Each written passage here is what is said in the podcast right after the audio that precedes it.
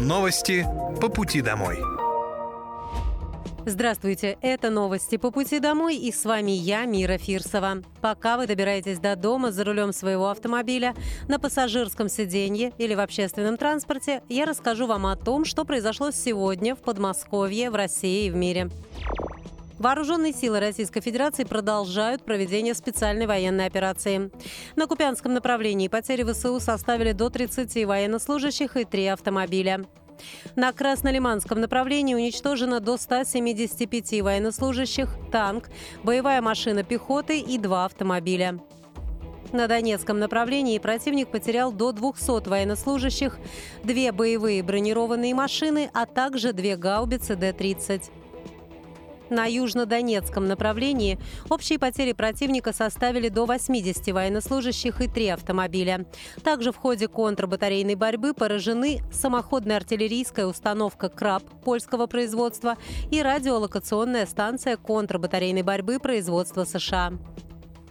На запорожском направлении потери ВСУ составили до 45 военнослужащих, три автомобиля, гаубица Д-30, а также радиолокационная станция контрбатарейной борьбы производства США.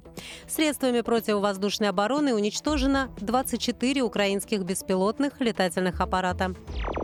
Борьба с последствиями снегопадов в Московской области остается в зоне особого внимания. Об этом заявил губернатор Московской области Андрей Воробьев на традиционном еженедельном совещании с руководящим составом областного правительства и главами городских округов.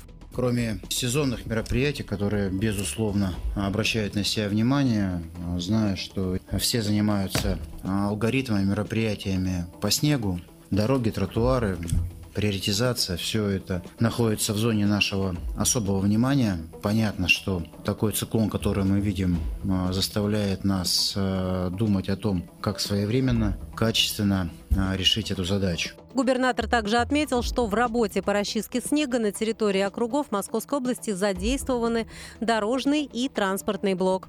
Ранее Андрей Воробьев сообщил об увеличении штата коммунальщиков и закупке дополнительной снегоуборочной техники в Московской области. Он отметил, что в регионе уже начали готовиться к возможным осадкам в праздничные дни. Вопросы по поддержке бизнеса, инвестициях и импортозамещений стали одними из главных тем на традиционном совещании губернатора Московской области Андрея Воробьева с руководящими членами правительства области и главами муниципалитетов. Глава региона отметил важность и значимость проектов импортозамещения в Подмосковье, и это несмотря на то, что география потенциальных инвесторов несколько изменилась. На прошлой неделе наш президент э, Владимир Владимирович участвовал в экономической конференции в ВТБ зовет. Там были сделаны акценты на то, что в нашу страну, несмотря на беспрецедентные санкции, давление, приходит бизнес и отечественный, и иностранный. Да, изменилась география, новые предприятия появляются, у нас меры поддержки. Мы приняли решение по развитию новых индустриальных парков. Считаю это важным интересным. И у нас э, у каждого главы, у каждого члена команды по отраслям э, стоит задача максимально оказывать поддержку бизнесу. Также глава региона отметил работу Центра содействия строительству в Подмосковье. Эта работа очень важна. Ее клиентоориентированность – одно из определяющих условий успеха проекта, констатировал Воробьев. Он отметил, что любое предприятие сталкивается с проблемами и вызовами. Однако, если упомянутый сервис отвечает отвечает запросам предпринимателей, время реализации проекта становится предсказуемым.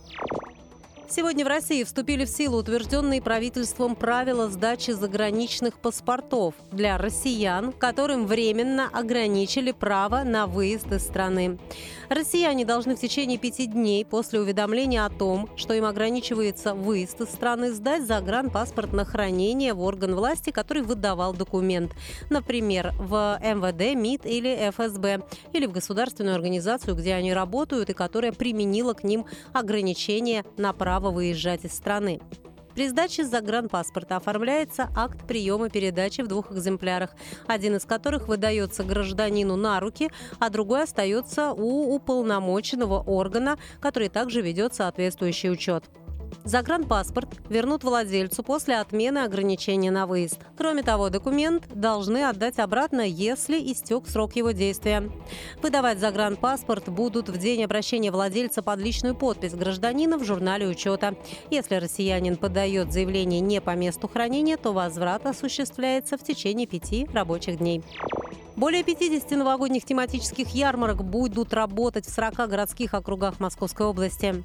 Кроме фермерских продуктов, на таких ярмарках можно найти товары для праздника, а также сувениры и подарки ручной работы от подмосковных ремесленников и мастеров. По словам заместителя председателя правительства Московской области, министра сельского хозяйства и продовольствия Владислава Мурашова, в этом году для удобства граждан все ярмарки будут нанесены на интерактивную онлайн-карту Минсельхоза сельхозпрода Московской области. На ней будут отображены торговые площадки с точным адресным ориентиром и графиком работы. Новогодние ярмарки будут оформлены в стиле проекта «Зима в Подмосковье». Базары украсят гирляндами и праздничными декорациями, которые создают настроение. В праздничные дни также проведут ряд тематических ярмарок «Теплая зима», «Зимняя сказка», «Новогодний подарок», «Готовимся к празднику», «Новый год стучится в дом», «Путешествие в Рождество» и «Рождественский пост». В Московской области тестируют новые способы оплаты проезда в автобусах. В регионе запустили пилотный проект по оплате проезда с помощью геолокации. Нововведение оценить уже могут пассажиры Мострансавто, которые пользуются маршрутом номер 478 Жуковский, метро Котельники.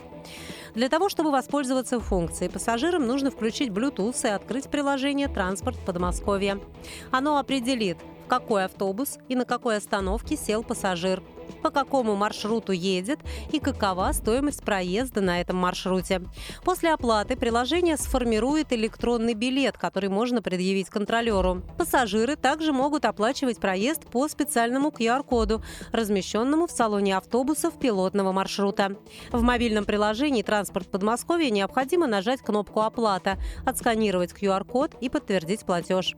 По результатам эксперимента будет принято решение о внедрении сервиса на всех маршрутах подмосковного общественного транспорта.